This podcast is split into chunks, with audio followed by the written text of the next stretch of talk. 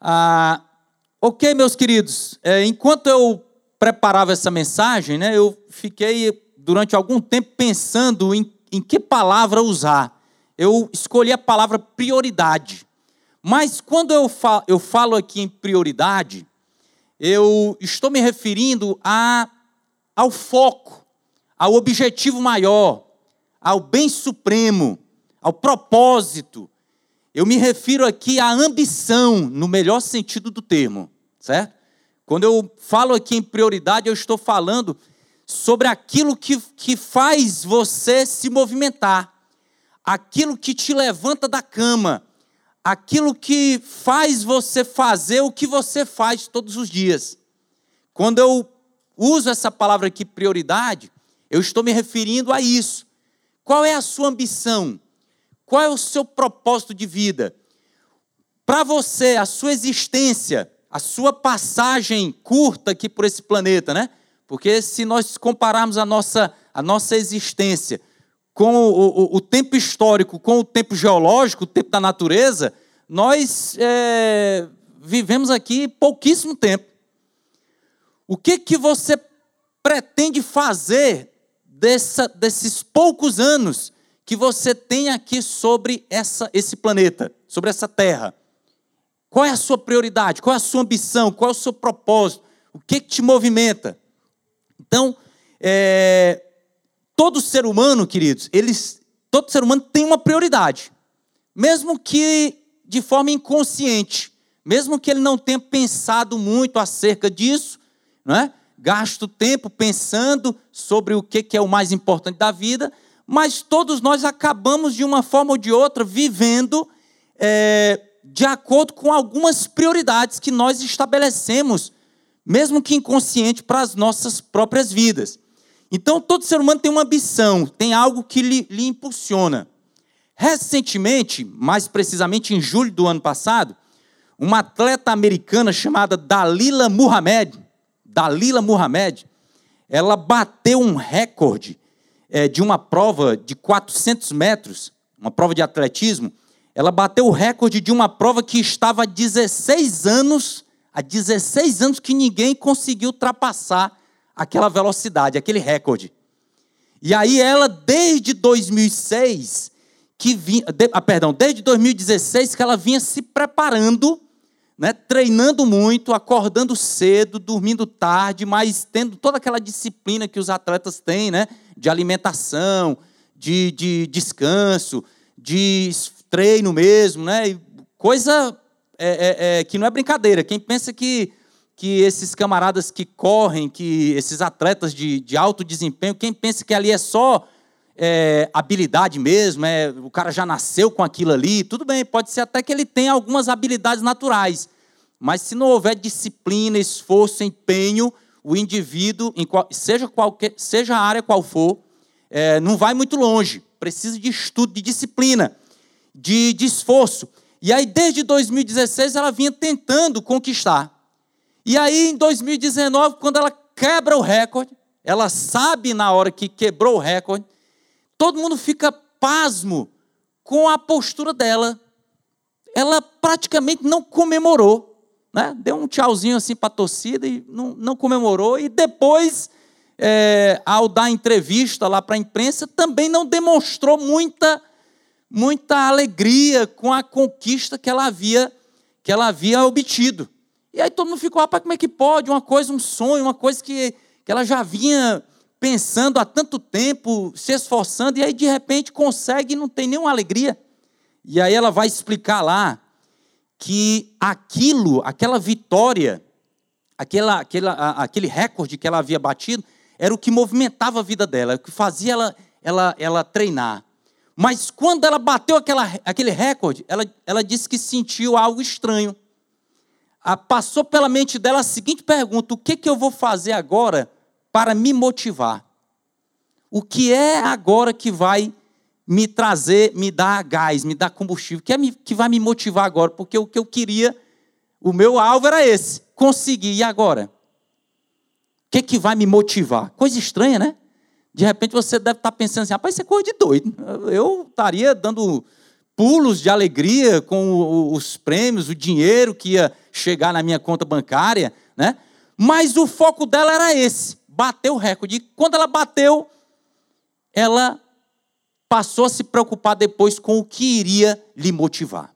O que eu quero destacar com esse exemplo é que tem coisas que vale a pena você empenhar esforços, porque são coisas que têm um valor incalculável.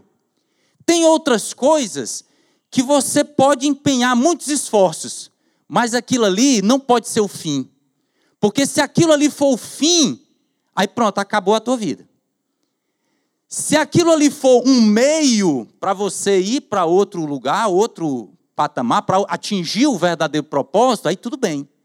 Mas se aquilo ali é o fim, aí pronto, conseguiu, acabou-se. Conseguiu, acabou-se. E aí, o que, que está hoje te motivando, te movimentando? Qual é a tua prioridade? Qual é a tua ambição? Qual é a tua ambição? Você, filho de Deus. Ah, o que, que as pessoas hoje estão, estão pensando, né? Como é que é a vida hoje das pessoas aí no mundo afora, né? E, e eu não, acho que eu não estaria mentindo se eu disser também que, que parece ser também o modo de vida de muitos cristãos que se dizem cristãos. É, eu acho que um pensador que é, descreve bem o que, que aconteceu, o que, que tem acontecido na sociedade, é um camarada chamado Zygmunt Bauman. É um sociólogo polonês que escreveu, você deve conhecer o Bauman pelo, pelo amor líquido, sociedade líquida e tal. Mas ele escreveu um livro muito legal que é Vida para o Consumo. Vida para o Consumo. A transformação das pessoas em mercadoria. E aí ele vai falar que anteriormente a nossa sociedade era uma sociedade de produtores. Aí fala guerreiros, operários, pessoas que estavam mais preocupadas em é, acumular, garantir um futuro, do que usufruir a vida ali de imediato. Essa sociedade de produtores que já passou, era aquela sociedade onde as pessoas é, queriam, por exemplo, uma casa, que, ou queriam um carro, ou queriam um bem, assim, então eles começavam a juntar o dinheiro. Eles não iam lá e é, se endividavam logo, não. Juntavam, faziam as suas economias, para depois poder adquirir aquele bem. Eles eram mais trabalhadores do que consumidores. Não era a preocupação maior deles consumir. A preocupação maior deles era ter uma segurança material, uma segurança para a família, uma segurança para o futuro. Era a preocupação deles. E interessante aquela sociedade que quando eles é, tudo tudo para eles podia consertar. Tudo para eles podia consertar. A máquina de lavar deu um problema, dá uma ajeitada aqui, vamos ajeitar. A TV deu um problema, ajeita. O casamento está com problema, opa, não descarta não, não joga a mulher fora não. Não joga o marido fora, não. Vamos consertar, tem jeito. Vamos aguentar aqui um pouquinho aqui, vamos ver aqui o que, é que a gente pode fazer. É fato que muitos viviam numa tremenda uma aparência, né? De uma mentira, de uma hipocrisia. Mas não se descartava de imediato. Mas aí o Bauman diz que essa sociedade de produtores deixou de existir, e aí surge agora uma sociedade de consumidores. Aí a coisa é diferente. O camarada quer ter prazer imediato ele quer consumir logo, ele quer usufruir da vida logo, ele não está preocupado em esperar, juntar dinheiro para poder comprar. Para quê? Se pode parcelar em 10, 15, 20 vezes. Né? Para quê? Se tem o Mastercard, o, o Visa. Para quê? Vou logo consumir agora, pago depois. Se eu puder. Né? Se tiver condições, eu pago. E aí o camarada vai é, é, é, vai inclusive se, se endividando todo, se endividando todo. É uma sociedade hoje que é, não quer mais reaproveitar, quer logo é jogar fora. A máquina deu problema? Joga fora, compra outra. A TV deu problema? Joga fora, até porque tem uma melhor aí no mercado. Chegou uma com mais é, recursos, e aí essa não está mais atendendo às minhas necessidades, joga fora. A mulher, ah, minha filha, ah, minha filha, não vou ficar mais com você, não. Descobri agora que eu não lhe amo mesmo. Tchau. E a mulher, do mesmo jeito. Ô, meu filho, peraí, casar com você aqui, sofrer com você aqui. Quero não. Tchau. Vou atrás de outro. E aí, é a sociedade que nós vivemos. A sociedade anterior era uma sociedade que estava muito preocupada com a segurança material, garantir segurança para a família e para o futuro. E a de hoje não está muito preocupado com segurança no futuro, mas está muito preocupada em usufruir de todo tipo de prazer que tiver hoje. Consumir hoje, viver a vida hoje. Mas se esquecem do que do que é mais importante. A vida não se resume a produzir, a vida não se resume a consumir. A vida humana, o ser humano, ele é muito mais do que um animal que vive só para consumir e ali fazer a sua parte ali na, na, na, no ecossistema. O ser humano ele tem um, um lado que é transcendente. O ser humano tem espírito, alma. O ser humano ele tem, é, é, é, ele está num nível maior do que os outros seres vivos. O ser humano foi criado à imagem e semelhança de Deus. Então, queridos, é, Jesus, ele é, fez esse pronunciamento no Sermão do Monte, que serviu muito para aqueles que estavam ali é, na Palestina, mas eu creio que as palavras de Jesus servem ainda muito mais para os dias de hoje, hoje que vivemos em plena sociedade de consumo, como essa que o Balma descreve. O que quero destacar nessa noite, queridos, é, a princípio, né?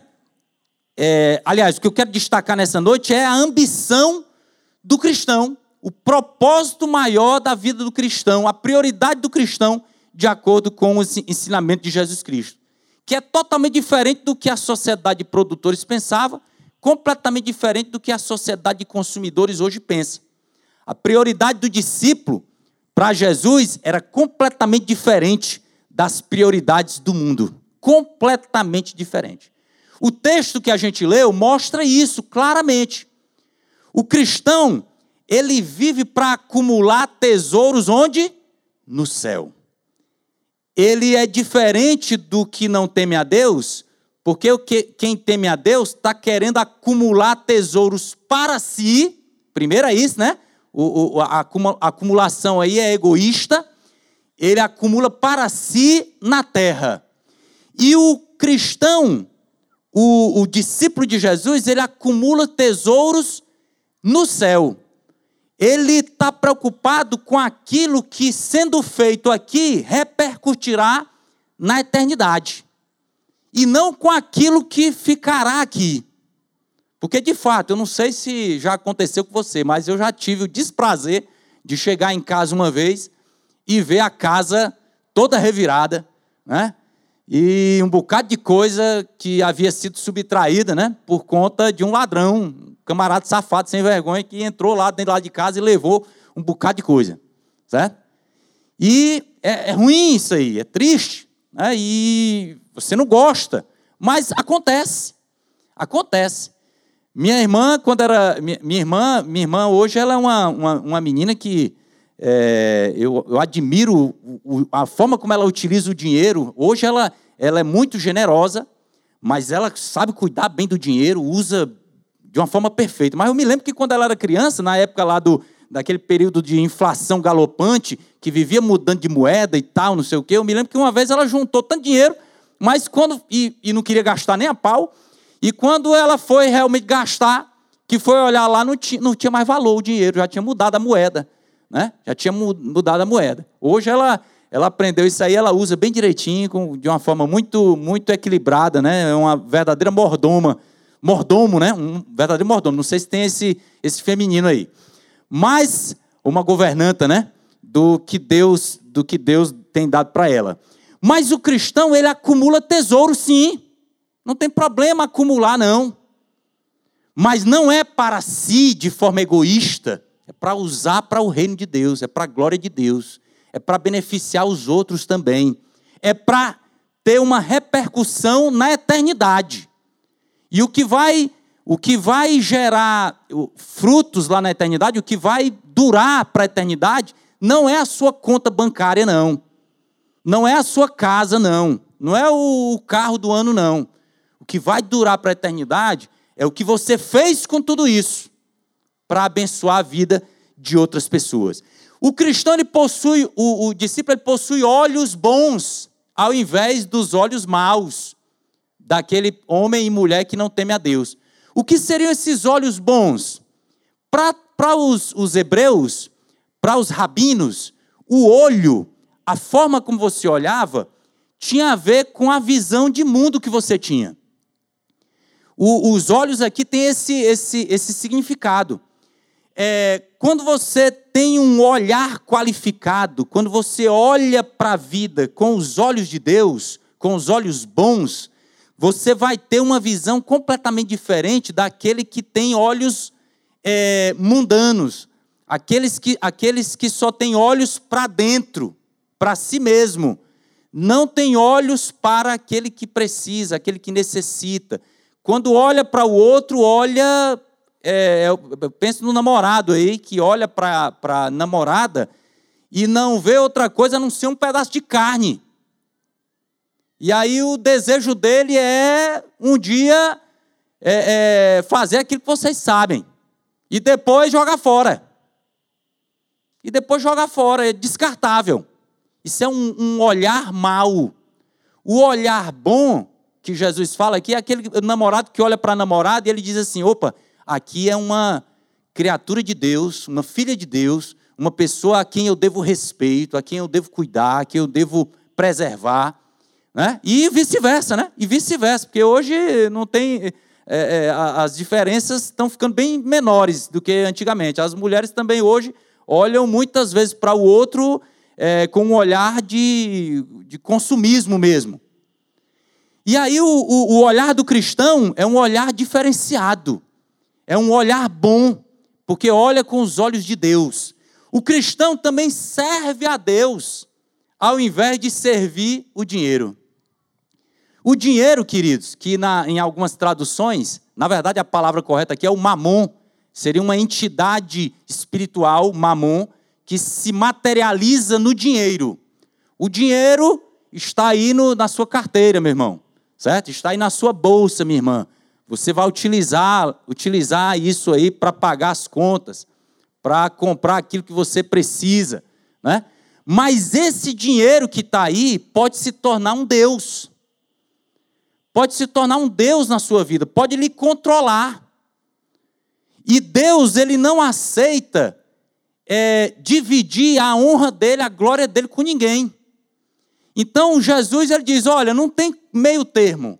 Não tem como você ficar em cima do muro. Ou você serve a Deus, ou você serve a Mamon, o dinheiro.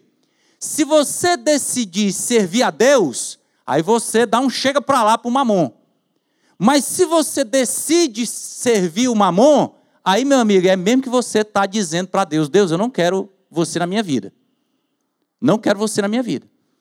Então, é, o, o, o, a prioridade do cristão ela é diferente do mundo porque acumula tesouros no céu, possui olhos bons, de acordo com o texto, e serve a Deus ao invés de servir o dinheiro. O dinheiro é bom, aliás, é neutro. Essa é a minha opinião. O dinheiro é neutro, mas ele pode se tornar uma entidade espiritual e te dominar, e te governar. E aí, hoje não é só o dinheiro, né? é, o, é o dinheiro de plástico é o, é o dinheiro aí que está circulando aí nessa, nessa economia, né, nessa economia globalizada. Mas é, isso pode te dominar. E, a, e o, o, sistema faz questão que isso aconteça. O sistema faz questão que isso aconteça. Interessante. Antigamente, quando você estava triste, se você estivesse achando assim que ninguém estava é, querendo saber de você, lhe procurando, aí bastava você atrasar uma conta. Aí, na hora que você atrasasse a conta, isso era na sociedade de produtores. Atrasou a conta, aí o camarada ligava, rapaz, seu Jofre, olha, venceu aquele boleto, viu? Aí, ô oh, rapaz, alguém lembrou de ligar para mim. Mas hoje em dia, as pessoas vão lhe procurar, não é por você não pagar, é por você não comprar. Aconteceu isso com a minha mãe. Minha mãe recentemente, há um tempo atrás, tinha feito um cartão do Carrefour para efetuar uma compra lá de um produto que ela que ela estava tendo pressa para comprar. Comprou lá, parcelou, pagou, mas ela fez aquele cartão com esse objetivo mesmo. Ela só queria comprar aquele produto e depois não queria mais. E passou tempo sem comprar, até que um dia o Carrefour liga para ela e diz: Dona Fátima, tá tudo bem com a senhora? Tá tudo bem? Tá, tá tudo bem. Pois é, Dona Fátima, nunca mais a senhora apareceu lá na loja, nunca mais a senhora efetuou nenhuma compra. Hoje, quem não está se endividando, o sistema não gosta. O sistema não gosta, não, tem que estar tá comprando, tem que estar tá se endividando. Hoje, antigamente, você queria comprar à vista para ter um descontozinho, era uma beleza. Hoje em dia, pra, em muitos lugares, a turma não quer que você compre à vista. Quer que você compre mesmo, é parcelado mesmo, para você voltar na loja novamente, para você né, ter. Enfim, são estratégias aí que o mercado utiliza para manter as pessoas escravas. Como é que está aí você, meu irmão? É, nada contra você consumir, mas tome cuidado para que é, o dinheiro, a matéria, tome cuidado para que isso não lhe escravize, não lhe torne escravo. Você tem que servir somente a Deus. A prioridade do discípulo é superior à do mundo. Presta bem atenção. É diferente e Jesus diz: é superior. É superior cristão ele, ele pensa alto. O cristão ele, ele não é medíocre, ele não pensa de forma medíocre, ele pensa de forma excelente. Primeiro porque ele confia no cuidado de Deus. O cristão confia no cuidado de Deus. Jesus aqui ele reconhece isso. Vocês precisam comer, vocês precisam beber, vocês precisam de roupas. Hoje Deus sabe que nós precisamos de muitas outras coisas, porque o mundo moderno que nós vivemos exige isso, demanda isso. Então Deus sabe das nossas necessidades. Mas ele diz aqui: olha, toma cuidado para que você não viva preocupado de forma ansiosa, excessiva com essas coisas. É isso que Jesus condena aqui. Ele não está dizendo aqui que você não deve pensar, é óbvio que você precisa raciocinar. Tanto é que ele diz: dê uma olhadinha nos pardais, dê uma olhadinha nos lírios do campo, dê uma olhadinha aí na natureza. Pense: se Deus cuida dos animais e das plantas, por que ele não haveria de cuidar de você, que é mais importante? Aí ele, ele Deus ainda, Jesus ainda bota os, os discípulos para pensar, né? Não sei se você conseguiu ver o raciocínio de Jesus, entender o raciocínio de Jesus. Ora, se Deus te deu um corpo e não tem como a ciência fazer um corpo, não tem, certo? A, a ciência ainda não criou vida. Ela pode criar alguma coisa a partir de outra coisa já existente. Mas se Deus te deu aí um, te deu um corpo que é algo completamente é, complexo, por que ele não haverá de dar uma calça jeans e uma camisa e um sapato? Por que ele não haverá de dar? Aí o raciocínio de Jesus é o seguinte: ora, se você é, é, se você tem a vida, se você tem a vida, meu amigo, o alimento, o feijão, o arroz do dia a dia, ele não vai te dar se ele te deu algo que é muito maior que a vida e nenhum de vocês consegue acrescentar nem uma hora sequer a ela. Então Jesus chama os discípulos para pensar. E Jesus aqui não condena aqui a previdência. Jesus não condena a previdência. Jesus não está dizendo aqui que a gente não pode guardar para o futuro. Até porque em outros textos da Bíblia você vê Deus aprovando esse tipo de coisa. Olha, pode guardar, é, os seus celeiros transbordarão. Seus celeiros transbordarão. Não é problema pensar no trabalho, como ganhar dinheiro, não é problema ser previdente, pensar no futuro, se planejar, se preparar, não é problema. O que Jesus condena aqui é o quê? É você viver em função disso. É essa ser a sua preocupação maior. É você não conseguir fazer outra coisa para o reino de Deus porque está pensando só no naquilo que é básico para viver o básico para viver. E acumular dinheiro, e ganhar dinheiro, e consumir, e consumir. Essa preocupação, de acordo aqui com o texto, é incompatível com a fé. É incompatível com a fé.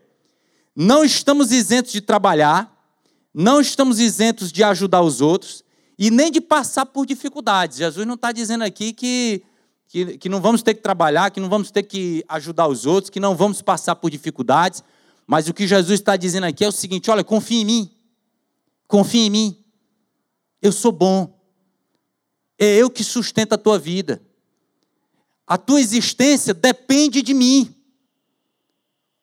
Eu te criei, eu te amo.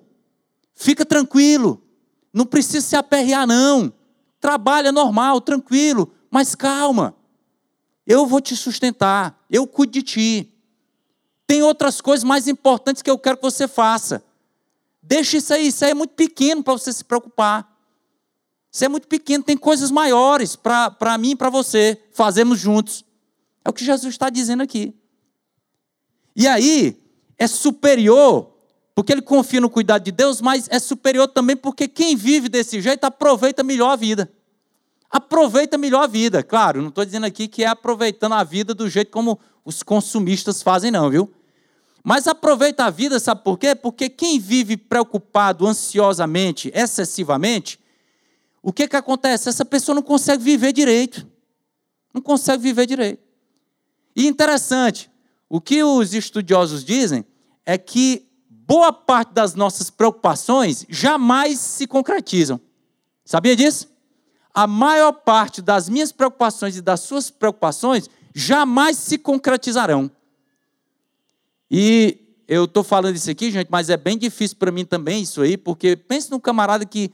Eu sou um camarada que eu, naturalmente, o Jofre é medroso. Naturalmente, o Jofre é preocupado naturalmente o Jofre é ansioso. É uma, uma característica minha natural que, pela graça de Deus, eu vou vencendo. Mas às vezes eu me preocupo com, com inúmeras coisas. E depois que eu tive menino, aí foi que as preocupações aumentaram.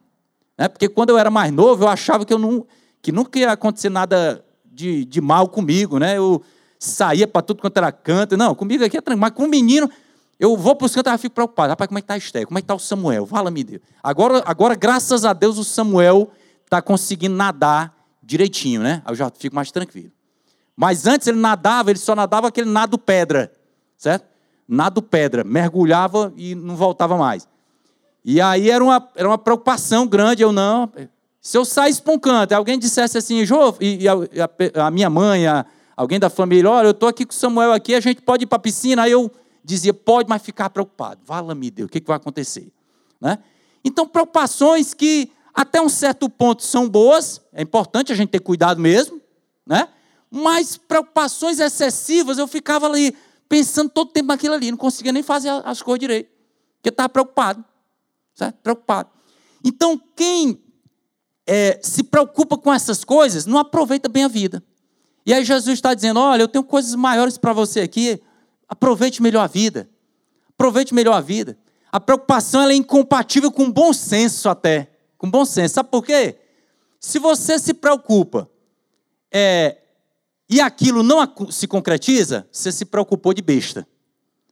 Se você se preocupa e aquilo se concretiza, você se preocupou duas vezes. Podia ter se preocupado só uma, na hora que aconteceu. Mas se preocupou até a palavra tem, tem esse sentido, né? Se preocupou. Se ocupou antecipadamente de uma coisa que você só precisaria sofrer, você só ia sofrer amanhã, mas você sofreu hoje. Aí sofre amanhã de novo. E aí sofre depois de novo. Então a preocupação é incompatível com bom senso. Com bom senso. Então, fica calmo, fica calmo. É, confia no Senhor, Ele te ama.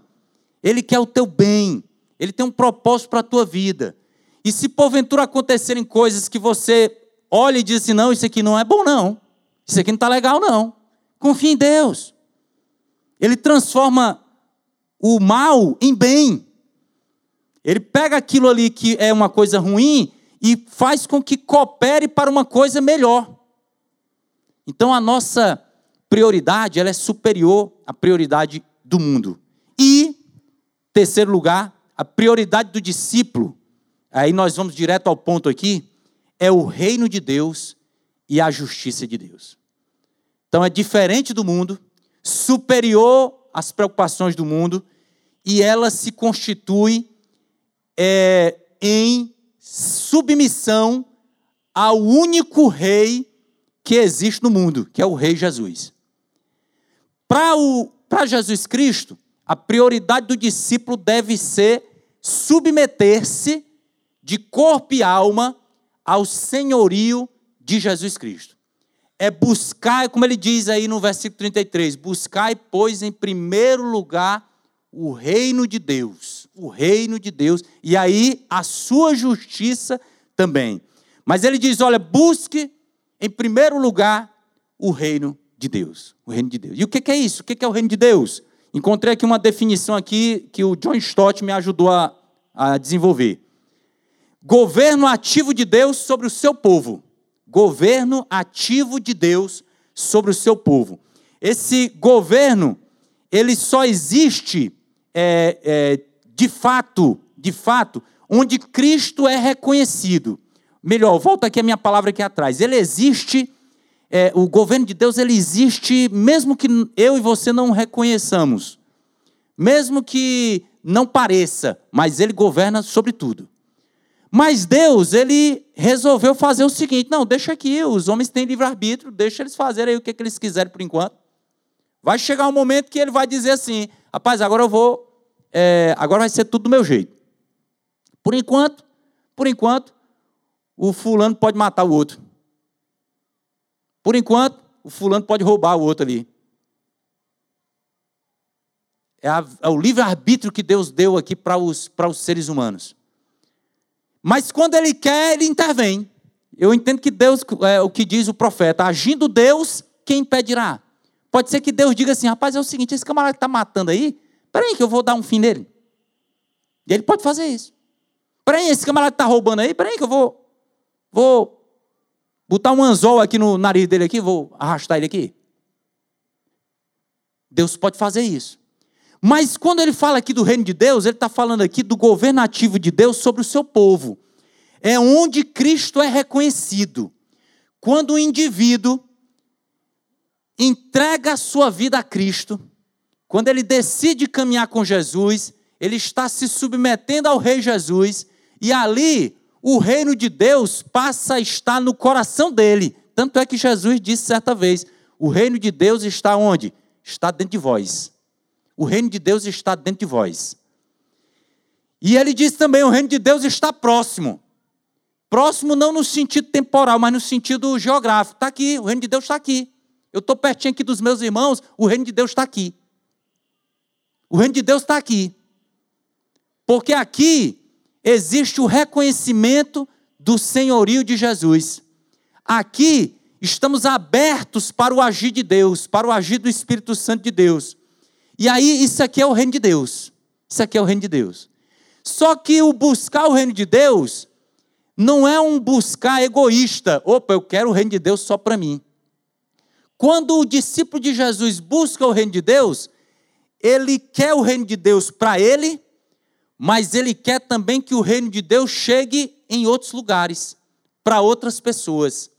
O reino de Deus, quando é buscado pelo, pelo discípulo de Jesus, ele é ampliado também. Ele é ampliado. E ele diz aqui também: buscai a justiça de Deus. Justiça de Deus aqui, eu entendo, é, também é, com, a, com a ajuda do John Stott, que ele tem, ele, ele, ele, essa justiça existe em três aspectos. Primeiro, o aspecto legal. Nós éramos pecadores, merecíamos a morte, mas Jesus resolve pagar o preço do nosso pecado, morre em nosso lugar, e aí nós fomos justificados. Justificados. Você não merece a salvação, mas você a tem porque Jesus pagou o preço dos teus pecados. Um aspecto legal. Mas tem um aspecto moral. Se você é salvo, se você é filho de Deus, aí, meu querido, a sua conduta, a sua conduta vai ter que ser uma conduta diferenciada.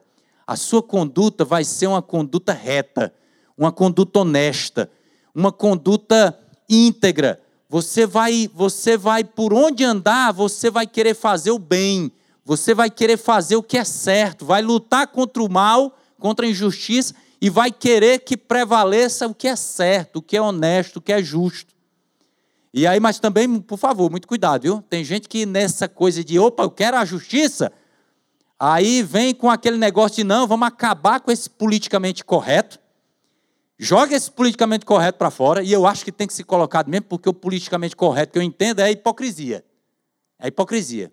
Mas tem gente que, que pega e, e, e diz assim, eu quero a coisa certa, aí começa, meu amigo, é o que Jesus, é o que Paulo disse é, a garganta deles é sepulcro aberto.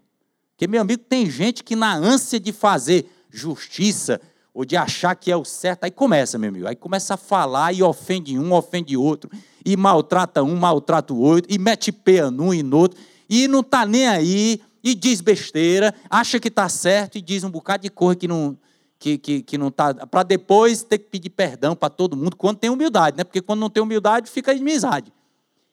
E aí, muito cuidado também com isso. A justiça de Deus é uma justiça amorosa. A justiça do cristão é uma justiça humilde, amorosa. Até se, vou, se você vai falar com o irmão sobre o erro dele, você tem que falar com amor. Firme. Sim, óbvio, mas com amor. Com amor. Pensa direito antes de falar. Pensa direito antes de, de digitar lá no, no, no Instagram, viu?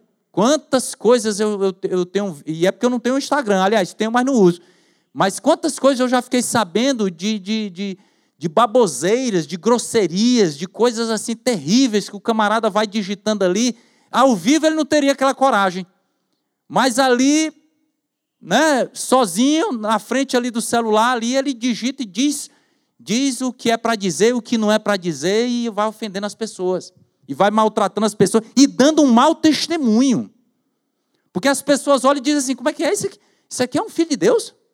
Isso aqui é um crente que escreveu isso aqui? E aí, é, a justiça de Deus tem esse lado moral de você nos seus negócios, nas, nos seus empreendimentos, nas suas transações comerciais, você ser honesto, ser íntegro. Pagar o preço pela, por ser honesto, porque, tem, porque precisa pagar um preço. Porque tem muita gente que não quer ser honesto porque vai pagar um preço alto. Mas o discípulo de Jesus, ele não contabiliza isso. O discípulo de Jesus, ele diz: Não, eu vou pagar o preço. Eu vou ser honesto, eu não vou pescar nessa prova. Eu vou estudar. Eu vou estudar e eu não vou colar. Mas se por acaso tu não passar, tu vai. Não passar nessa prova, tu vai para a recuperação. Vou para a recuperação. Se não, se não, não colar, vai repetir o ano. Repito o ano. Pago a disciplina de novo. Se bem que se você, meu, meu irmão, é, se dedicar mesmo a estudar, meu irmão, pode ter certeza. Se você estudar mesmo para valer, você vai passar. Você vai passar. Então, então ele paga o preço. E a justiça também é social. Tem um aspecto social. Por quê? Porque o que Deus quer de bom para mim, Ele quer de bom também para o outro. Nós não podemos, é, nós não podemos achar que somente nós temos o direito de receber as bênçãos de Deus. Quando Jesus ensina os discípulos a oração, o que, que ele diz para como é que deve ser a oração? Como é que começa a oração que Jesus ensinou? Pai nosso. Interessante, eu sei que tem um aspecto pessoal mesmo. Deus é meu pai. Ele cuida de mim, ele, é, eu, ele tem uma relação comigo, eu tenho uma relação com ele. Ele me ama individualmente, sim, eu não tenho dúvida disso. Mas Jesus ensina a oração do Pai Nosso daquela forma para dizer para os discípulos: olha, não esqueçam, tem os outros também, tem os outros também. A justiça no aspecto social, para que todas as comunidades humanas, todos os grupos, se reconciliem, se reconciliem com Deus. Então, o reino de Deus, está aí no próximo slide, ele tem, e o reino de Deus e a justiça de Deus chama a atenção para as nossas responsabilidades evangelísticas e nossas responsabilidades sociais. Grande desafio para mim, grande desafio para você esse ano. Que nós é, continuemos trabalhando, sim, continuemos trabalhando, continuemos consumindo, sim, a gente precisa mas que a nossa vida não seja tão limitada, tão pequena, tão medíocre ao ponto de vivermos só em função disso, que possamos colocar como prioridade das nossas vidas as nossas responsabilidades evangelísticas, nossas responsabilidades sociais. E não precisa ir para um seminário para fazer isso, não, viu? Não precisa é, esperar o dia de ação social para fazer isso, não. Você pode, inclusive, usar aquilo que Deus colocou nas tuas mãos. Você tem uma casa?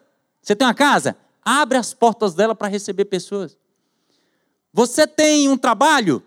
Faça o seu trabalho da melhor forma possível, pensando não somente no salário, mas em abençoar as pessoas, em cuidar das pessoas, em tocar nas pessoas, no colega do trabalho, no, na pessoa que você precisa atender.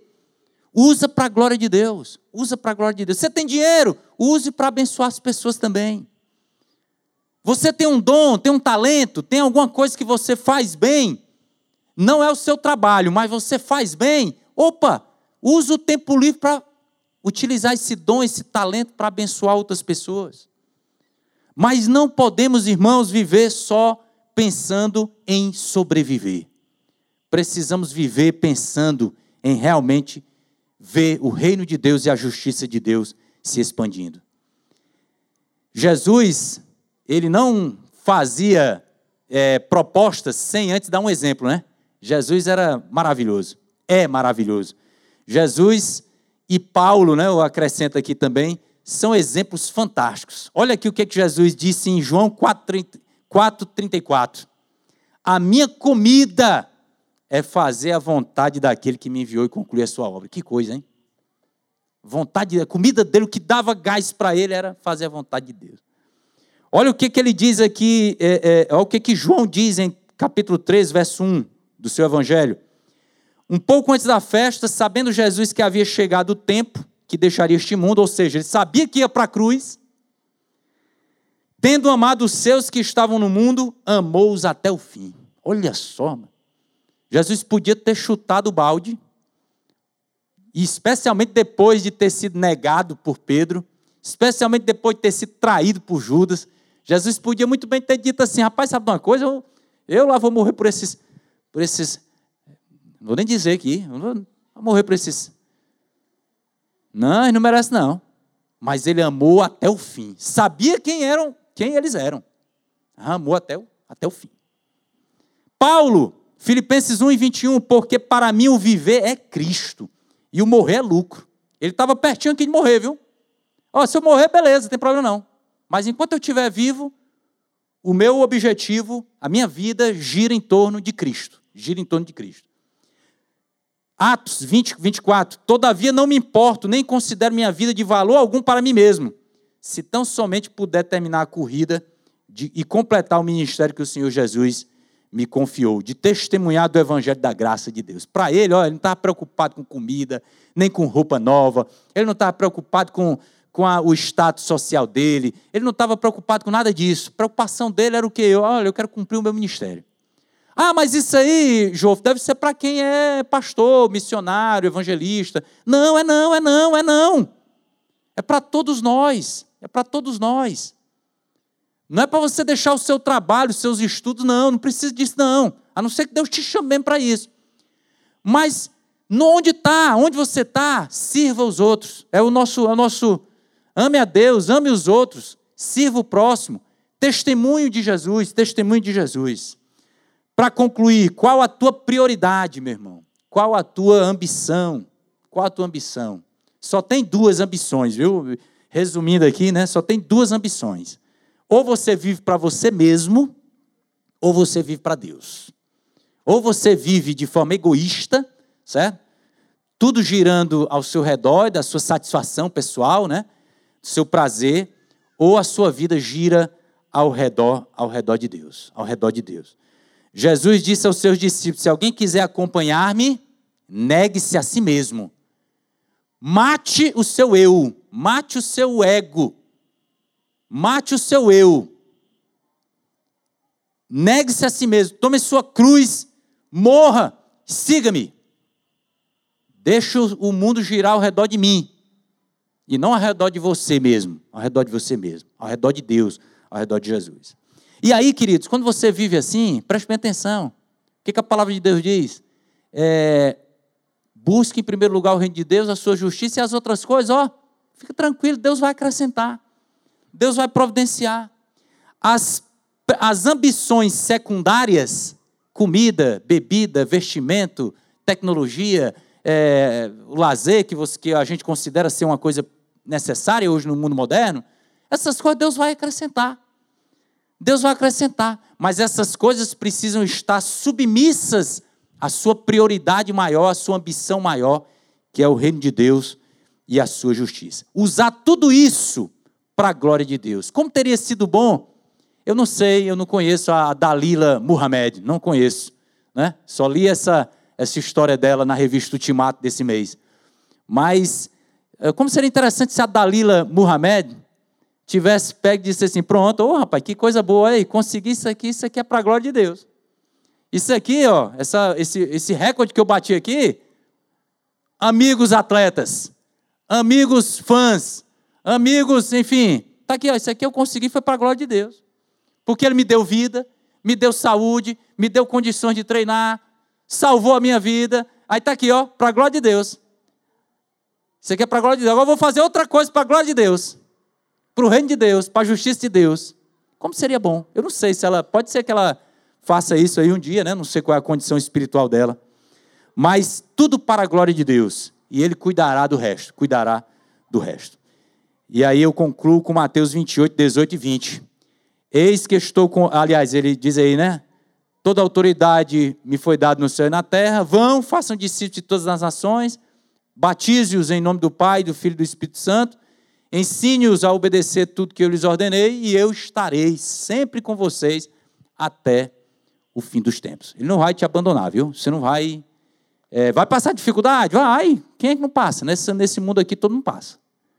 Mas ele vai estar do teu lado, vai cuidar de ti, vai, vai estar caminhando junto contigo.